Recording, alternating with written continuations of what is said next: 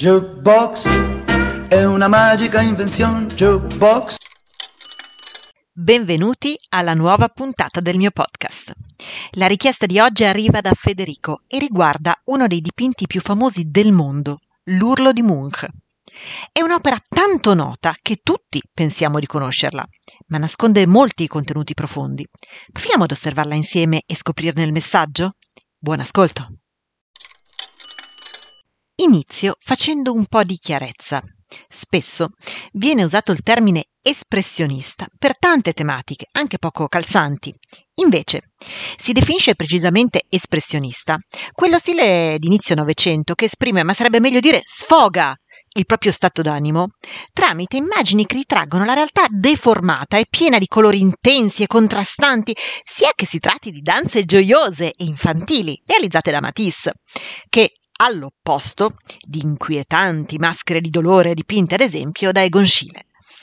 Precursore di questa corrente estremamente emotiva è stato Edvard Munch, un pittore norvegese, che ha raccontato la sua sofferentissima vita, costellata di lutti e malattia, attraverso quadri molto forti e drammatici. La sua opera più famosa è L'Urlo o Skrik in norvegese, in cui egli ritrae se stesso, trasformato in una sorta di fantasma da una paura ancestrale e paralizzante. Egli creò quattro versioni di questo soggetto, due nel 1893 e una terza nel 1895, tutte realizzate a tecnica mista con una prevalenza di pastelli colorati. Poi l'ultima nel 1910, l'unica dipinta a tempera su pannello. Il 12 febbraio del 1994, durante l'inaugurazione dei Giochi Olimpici invernali, due uomini entrarono nel museo di Oslo, rubando l'opera in soli 50 secondi e lasciando, in luogo del dipinto, un biglietto con scritto Grazie per le misure di sicurezza così scarse. L'opera venne ritrovata integra tre mesi dopo in un albergo di Asgard I furti però non erano finiti e l'ultima versione, quella del 1910, è stata poi rubata nel 2004 insieme a un altro dipinto di Munch intitolato Madonna. Ci sono voluti due anni per recuperarli e altri due per restaurarli, a causa dei danni da spostamenti, mala conservazione e umidità, finché dal 2008 sono tornati in esposizione al museo, sperando, a mio parere, che siano stati adeguatamente aggiornati i sistemi di allarme. Infatti, se da un lato è poetica la bellissima fiducia dell'umanità da parte del popolo norvegese, dall'altra però così si mette a rischio un patrimonio culturale a tutti gli effetti mondiale. Una delle opere, quella realizzata nel 1895, per fortuna mai rubata, si conserva ben protetta in una collezione privata. È stata battuta all'asta nel 2012 da Sotheby's per la cifra record di 120 milioni di dollari. Cosa osserviamo nell'opera? Il dipinto descrive l'umanissima sensazione del panico tramite l'uso di contrasti estremi di colori complementari, per cui all'arancio si affianca il blu, al rosso il verde, al giallo il violaceo. La figura urla, come annullandosi nel suo stesso terrore, tanto da sembrare il proprio teschio, e l'eco del suo strillo si propaga nell'ambiente, che pare rimodellarsi tutto in vere e proprie onde sonore. Munch stesso ci spiega con chiarezza questa fortissima e terribile emozione provata nel suo diario, per cui lascio alle sue parole la conclusione del podcast, Ubi Maior.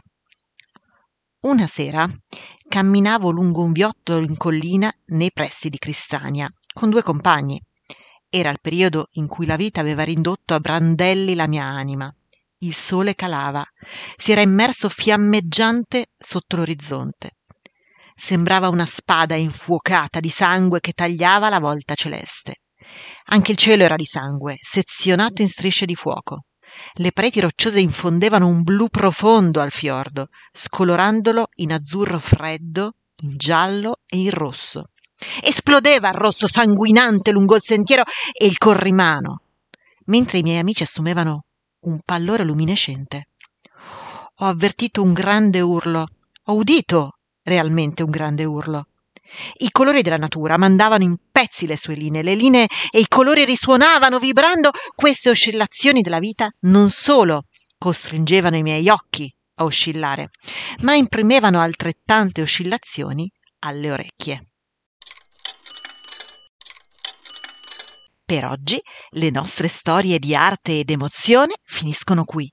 Ma se ti fa piacere sentirne una alla settimana, iscriviti come follower cliccando sulla piattaforma di audio che utilizzi. E mi raccomando, scrivimi le tue curiosità, ma soprattutto le tue richieste e dediche all'indirizzo arjubox.dirtidarti.gmail.com Jukebox si scrive con la J e la K, Jukebox. Comunque trovi il mio indirizzo anche nella visualizzazione della pagina introduttiva che presenta il podcast.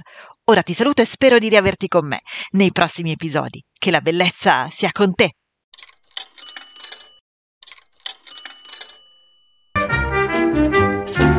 Jukebox è una magica invenzione. Jukebox